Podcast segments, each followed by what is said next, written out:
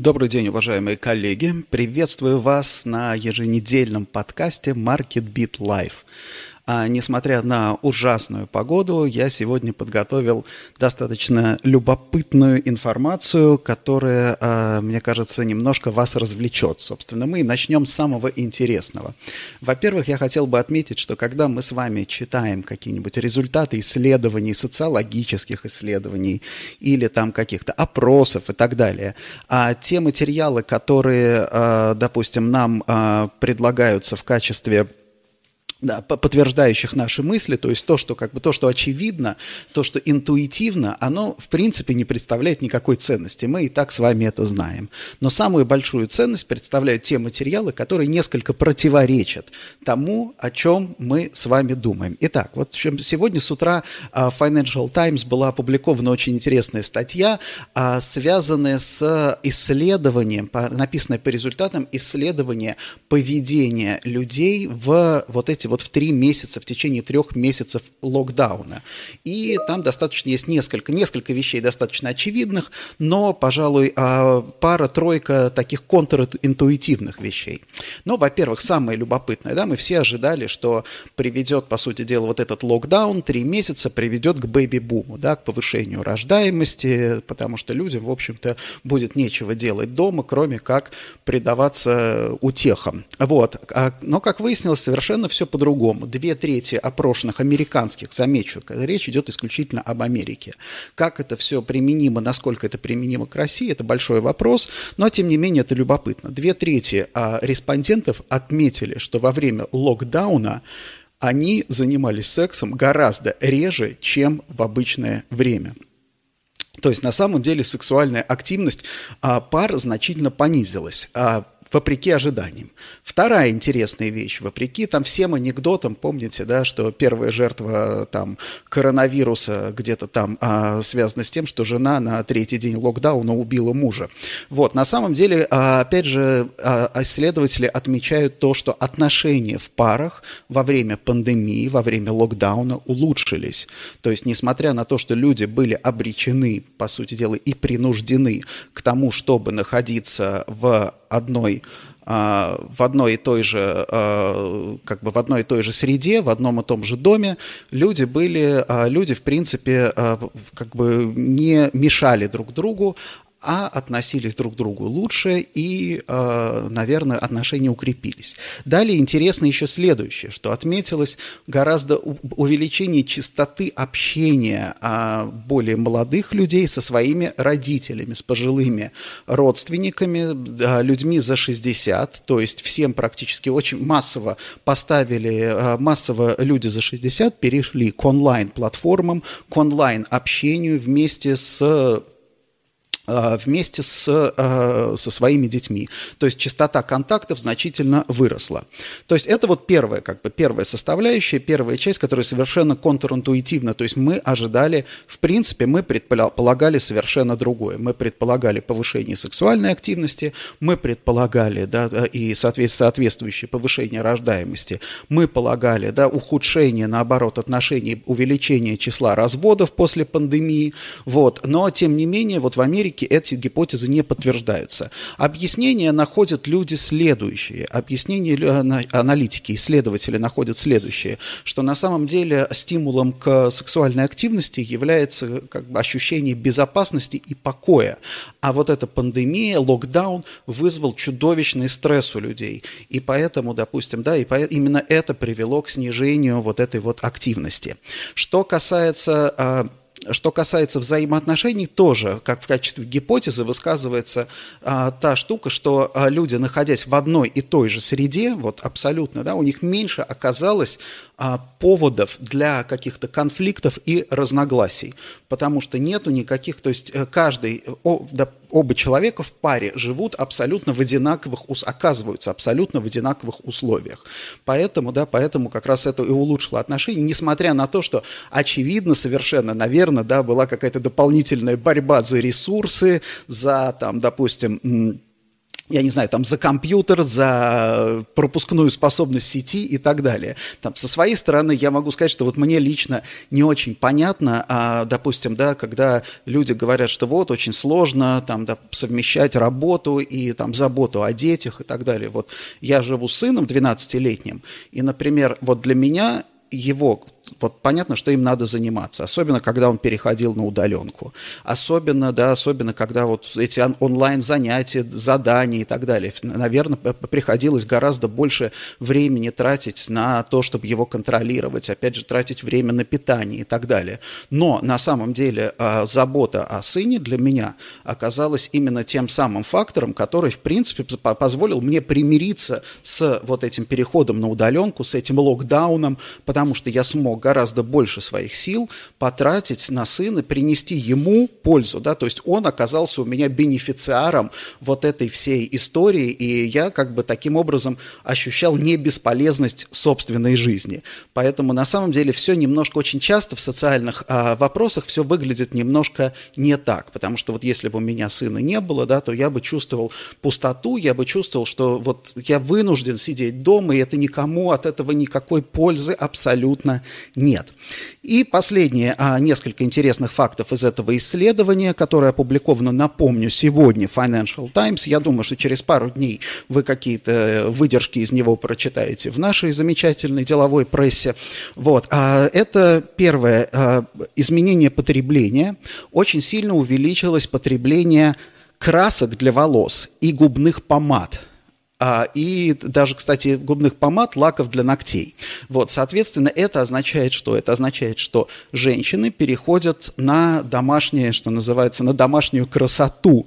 То есть они самостоятельно начинают, э, э, как бы, да, самостоятельно начинают краситься, самостоятельно начинают красить ногти. Это очень плохая новость, между прочим, для салонов красоты, потому что это большой вопрос. Научившиеся женщины самостоятельно это делать, пойдут ли они, захотят ли они платить теперь деньги за вот эти услуги. А, это, конечно, большой вопрос. Да, я прекрасно понимаю, что посещение салона красоты – это еще и своего рода там психотерапия, это это, это, это все никто не отменял, но вопрос, да, Вопрос в условиях сокращения доходов и роста безработицы, а я напомню, что даже в России безработица у нас появилась за последнее время 1 миллион безработных, это, конечно, не 23 миллиона, как в Соединенных Штатах, но, тем не менее, лишний 1 миллион безработных, это официальная цифра. Вот, даже э, захочет ли человек да, тратить дополнительные деньги на то, что он может сделать самостоятельно. И последнее очень сильно выросло, опять же, там в несколько раз потребление, он, онлайн-потребление лобстеров, например, в Америке и других деликатесов.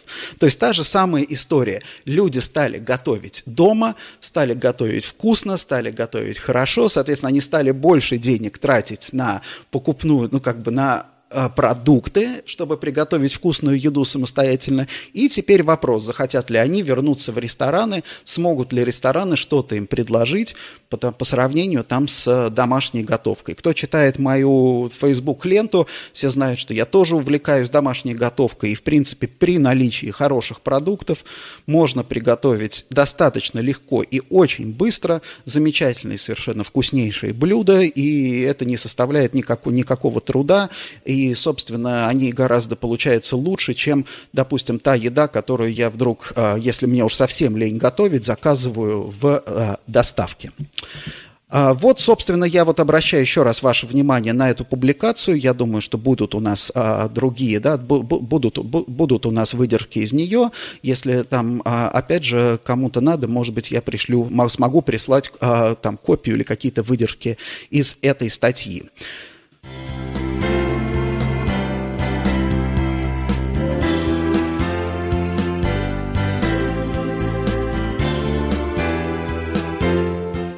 А теперь перейдем ко второй части нашего сегодняшнего мероприятия. А, вторая тема у нас более скучная, но не менее важная.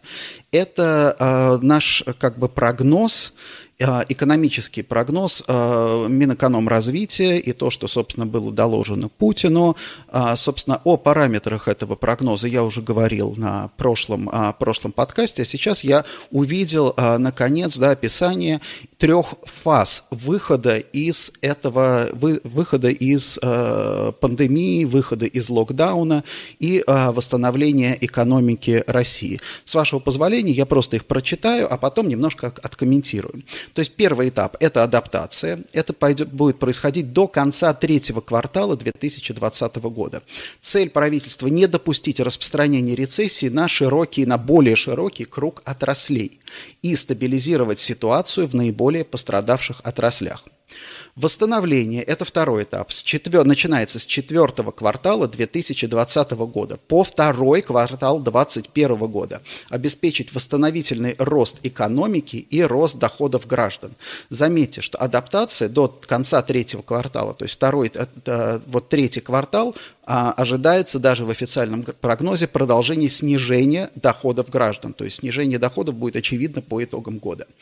Далее, а, активный рост – этот э, третий этап, это с третьего по четвертый кварталы 2021 года. То есть с третьего по четвертый квар, э, с 3 по 4 квартала, то есть полугодие, последнее полугодие 2021 года, его цель – обеспечение активного экономического роста и приближение к национальной цели обеспечения экономики темпами выше мировых. Согласно проекту, основными его показателями на конец 2021 года является устойчивый рост реальных денежных доходов, снижение безработицы до уровня 5% и выход на устойчивый рост ВВП на уровне не менее 2,5% в годовом исчислении. Так вот, что давайте попробуем с вами перевести это там, с канцелярского на обычный русский бытовой язык.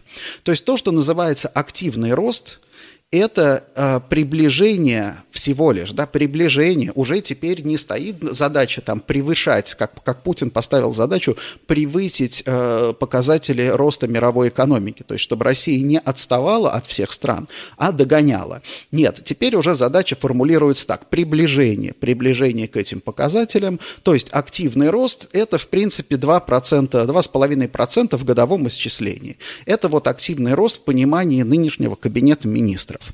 То есть вот мы должны с вами это запомнить и, в принципе, понять, что нас ждет, ну, не сказать рецессия, но, в принципе, застой. То есть если, допустим, не получится активного роста, если получится просто рост экономики, то рост экономики в понимании нашего кабинета министров это примерно 1% роста ВВП в год. Да, вот, собственно, с такими параметрами нам придется с вами, а, с, с вами действовать. Что это означает для нас? А для нас это означает, конечно, а, там, опять же, адаптацию к этим, к, к этим прогнозам, в принципе, по моим представлениям, по моим данным из общения с другими, с моими коллегами, с клиентами. В общем-то, вот эти все прогнозы, вот эти достаточно консервативные взгляды, они э, находятся, да, находятся, они уже, в общем-то, учтены и в ценах, они учтены и в, э, там, в, в бизнес-моделях, они учтены в стратегиях. Так что, в общем-то, я думаю, что нас ничего такого радикального э, совершенно не ждет, но, э, тем не менее, тоже, в общем-то, хороших, э, хороших новостей э, на этом фронте у нас нет. Единственное, что, конечно, да, рост э, цен на нефть, укрепление рубля, э, наверное, да, в какой-то степени степени, в какой-то степени может поддержать экономику, но с другой стороны, опять же, в условиях, э, в условиях того, что экономические связи сейчас э, достаточно разрушены, да, затруднены, я не уверен, что экспорт России будет расти, то есть на самом деле, в общем-то, поэтому крепкий рубль может оказаться, может оказаться и неплох для России с точки зрения, опять же, с точки зрения экономики, потому что обычно в кризис нам всегда помогает ослабление рубля, как говорят, животворящая девальвация, ситуация, но, а, тем не менее, сейчас, наверное, в ней особого, а, особого смысла я не вижу. Так, а, и мы переходим к третьей части нашего сегодняшнего подкаста.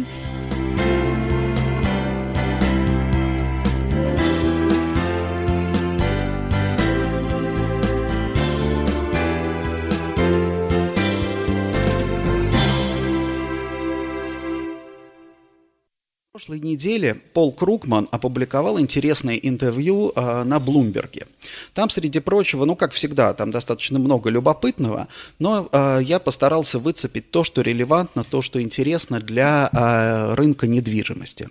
Для рынка недвижимости э, он сказал следующее, что вот нынешний кризис, он не является, по сути дела, таким структурным кризисом. То есть он не вызвал, и сам кризис не вызван, и, сам, э, и не вызван кризис, и кризис не привел пока к дисбалансам в экономике, потому что обычный кризис – это возникновение дисбалансов, да, то есть когда, допустим, когда какая-то отрасль или какая-то сфера, она оказывается лишена денег, а деньги утекают в другую историю, или где-то растет там, допустим, долг и так далее, да, вот сейчас пока такого нет.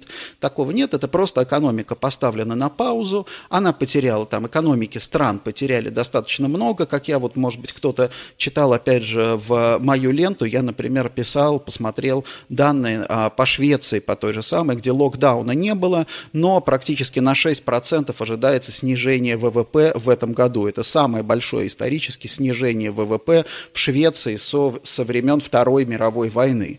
Да, э, катастрофа это или нет. Вряд ли это катастрофа, да, это просто такая ситуация, да, ситуация достаточно временная, а, и, в принципе, ожидается, мы все ожидаем, что в следующем году она нормализуется, потому что, опять же, это просто пауза, это не какая-то проблема, то есть никакая инфраструктура не рушится, да, никакие там, никто не бомбит дороги, мосты, никакие там банки пока не разоряются. Все в этом смысле нормально, и здесь нет никаких, а, в общем-то, никаких поводов для паники паники. Но о чем э, говорит э, Кругман? Он говорит об одной интересной вещи, что вот несмотря на то, что дисбалансы не возникли сегодня, они могут возникнуть в процессе выхода из локдауна, в процессе выхода из пандемии.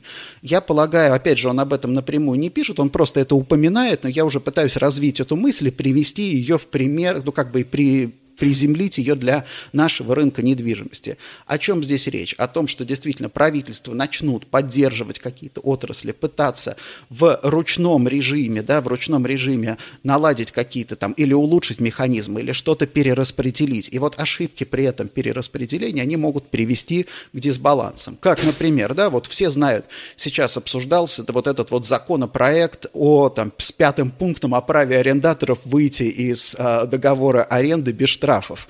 И, естественно, да, с одной стороны, есть понятие там какой-то там справедливости, понятие того, что на понимание того, что надо ритейл поддерживать, а с другой стороны, например, поддержка ритейла может, может привести, такая поддержка, я имею в виду такая, безусловно, потому что если бы речь шла о прямом субсидировании ритейла, этой проблемы не было бы. Но вот такая поддержка, она может привести, например, да, к ухудшению портфелей в банках, к нарушению устойчивости банковской системы. И вот это колоссальная, да, колоссальная проблема. Опять же, мы не можем сейчас сказать, привела бы она или нет, но риск она может такой создать. И вот такие решения в разных странах, они действительно могут приводить вот к этим дисбалансам. Плюс еще, опять же, международная торговля. Мы там видим сейчас, да, сейчас торговую войну, очередной виток торговой войны между США и Китаем. Это, конечно, тоже серьезная очень проблема и угроза для мировой торговли торговли, несомненно. Вот, а, то есть вот это все может привести к дисбалансам. А что касается недвижимости, например, да, тот же, тот же самый Гонконг, например, если мы возьмем. Вот сейчас статус Гонконга, как центра такой вот азиатской мировой торговли, он начнет меняться. Почему? Потому что США уже не признают его теперь а, независимой от а, Китая территорией. А что это означает? Это означает, что на Гонконг теперь распространяются, не распространяются там все соглашения там, о свободной торговле, торговле, да, там какие-то дополнительные льготы в торговле. А, соответственно, он рассматривается просто как континентальный Китай. Это что означает? Это, это означает то, что там, допустим, недвижимость, вот тот самый бум недвижимости, супердорогая недвижимость, скорее всего, да, скорее всего, этот рынок начнет остывать, потому что преимущество Гонконга перед континентальным Китаем уже сейчас с точки зрения там, мировой торговли и мирового бизнеса особенных не будет. Вот первый, да, первый пример, допустим, эффект эффекта для рынка недвижимости. Вторые, да, э, вторая история для рынка недвижимости, это, конечно, опять же, вот воз... когда любые возникают дисбалансы, это, в общем-то, для недвижимости некая возможность, потому что недвижимость является, да, как, хоть я это, это не, э, не люблю, но это является таким вот активом, куда убегают деньги, да, в тот момент, когда везде кругом волатильность, потому что недвижимость, поскольку там основная история, что недвижимость, она растянута всегда во времени, то есть человек, инвестирующий или занимающийся недвижимостью, он не, а, деньги вкладывает не в сегодня, да, не сейчас, а в некое, в некое будущее, достаточно, причем достаточно предсказуемое будущее. То есть чем больше, например, да, чем больше ты берешь временной горизонт планирования, как ни странно, в отличие от любого другого рынка, да, в торговле, там, в нефти, например, совершенно невозможно предсказать, что там будет через 20 лет у тебя, да, а вот с недвижимостью, если ты на 20 лет планируешь, то в принципе, да, консервативный прогноз, он становится понятен для тебя, да, у тебя будут падения, будут взлеты, да, но более или менее вот на вот этом периоде вот эти все вещи хорошо очень усредняются. Вот, но, соответственно, когда у тебя нарушается, возникают дисбалансы на рынках, да, у тебя появляются возможности, собственно, с одной стороны, там, заходить в какие-то активы, а с другой стороны, возникает, да, возникает возможность, опять же, продавать активы, да, по, по а, наиболее там выгодным ценам, потому что, опять же, дисбаланс – это что такое? Это, допустим, повышение спроса на какой-то характер активов. Что еще сейчас происходит, интересно, там, в мировой недвижимости? Это, конечно, а, вот а, та катастрофа, по сути дела, которую испытывают города, ориентированные на туризм из-за Airbnb. Дело все в том, что вот, допустим, многие туристические города, в них люди, частные люди инвестировали. Вот эта вот проблема, например, опять же, Financial Times пишет про Италию. Эта проблема характерна для Италии. Инвестировали в квартиры, покупали 2, 3, 4 квартиры, сдавали на короткий срок в аренду на Airbnb.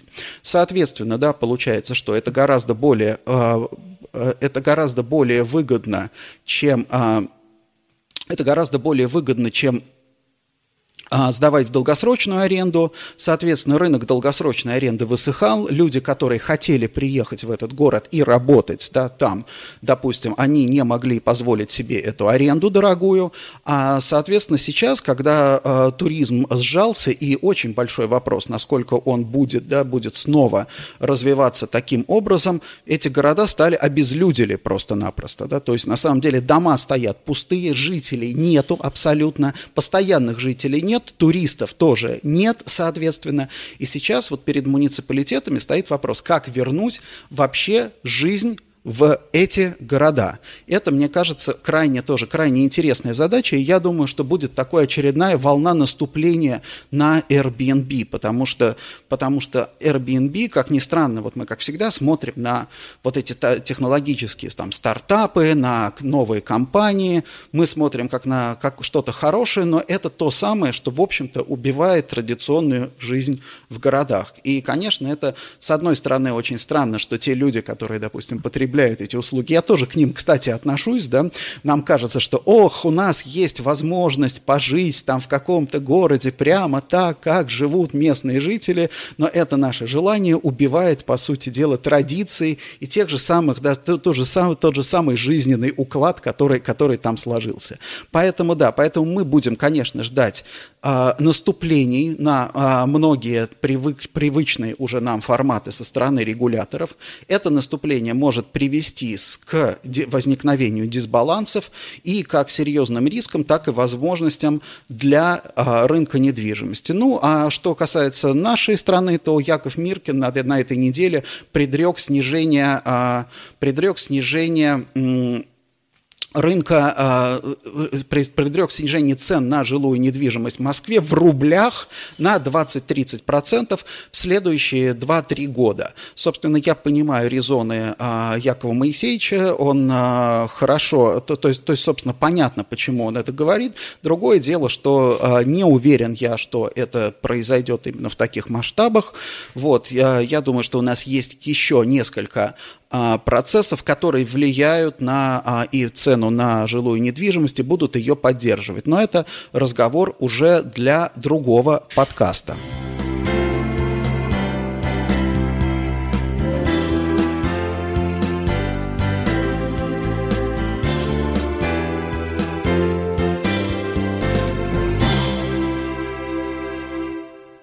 И мы постепенно подходим к концу сегодняшнего подкаста. Напомню, сегодня 3 июня. И э, сейчас я хотел бы сделать несколько анонсов. Э, конечно, принято анонсы делать в самом начале, но я думаю, что буду, буду теперь делать по-другому анонсы в конце, чтобы просто не э, грузить вас, не заставлять э, тратить свое время на анонсы. Недавно мы проводили, например, вебинар э, для э, вебинар, касающийся рынка Ташкента, и я стримил, транслировал его в YouTube. И когда закончился этот вебинар, я вдруг получил статистику такую от YouTube, где было написано, общее время просмотра а, этого вебинара 6 дней, 15, 6 суток, 15 часов. То есть, и, и тогда я подумал, сколько же жизни, времени жизни отнял, э, отняли мы у наших зрителей. Поэтому, конечно, нужно стараться быть более, наверное, рачительным по отношению к такому ценному ресурсу, как время. Но, тем не менее, у меня есть несколько важных анонсов для тех, кто досмотрел сейчас э, этот э, материал. Первое. Мы запустили усилиями э, нашей команды э, цифрового маркетинга, мы запустили новый сайт Cushman and Wakefield, который доступен по адресу cwrussia.ru. Прямо вот рекомендую, вот не теряя времени, заходите на этот сайт, посмотрите. Очень интересный, красивый, изящный сайт. Но я, естественно, как аналитик, я буду, э, буду говорить о именно нашем разделе исследований и аналитика. И что же мы в этом разделе видим? Мы видим Radar наш, и я напомню, что очередной выпуск Radar был опубликован на этой неделе, в понедельник. А, это трансрадар на 1 июня 2006 а, года. И вот я, пожалуйста, прошу вас, скачивайте этот отчет и в этом отчете вы увидите все, найдете все, что вам может быть интересно. Все, э, это вот и данные об официальном прогнозе, его интерпретации, и следующий цикл недвижимости, и, соответственно, а, разговор об индивидуальных стратегиях. Поэтому, пожалуйста, да, пожалуйста, скачивайте, потому что, особенно потому что это будет последний Trends радар. Со следующего месяца мы переходим снова на выпуск MarketBeat. А, и MarketBeat следующий вы увидите 1 июля. А, и это означает, что мы возвращаемся в целом в business as usual. Я думаю, что это, это будет, э, это будет хороший, э, хорошая практика. Я думаю, что это как раз и для вас тоже хорошая новость. Другое дело, что, наверное, от такого оперативного отчета мы не откажемся, будем делать что-то э, связанное, там, что-то такое более короткое, да, но более частое, потому что очень важно, мне кажется, держать руку на пульсе. Значит, и еще тоже я хотел бы анонсировать, что на этой неделе 11, а, на следующей неделе, 11 июня, состоится вебинар посвященный рынку Узбекистана. Этот и вебинар будет на английском языке для международных инвесторов. Транслироваться он будет в YouTube, поэтому, пожалуйста, ставьте себе напоминания, подключайтесь и так далее. И последний анонс. Я, устав бороться с трансляциями на Фейсбуке, там есть свои плюсы, но на самом деле достаточно много минусов. Перехожу полностью в YouTube и мой канал MarketBeat а, на YouTube, то, то именно там будут выходить теперь все подкасты. Прошу вас, пожалуйста, подписывайтесь на этот канал, ставьте себе напоминания, я буду делать анонсы, также пишите свои комментарии, я открою там комментарии и а, буду рад вас всех видеть. Итак, а, хорошие, а, ну, уже половины недели, да, надеюсь, что погода у нас улучшится, и у вас будет больше разрешений на выход из дома. Желаю вам хорошо потрудиться сегодня и отдохнуть в выходные. До свидания.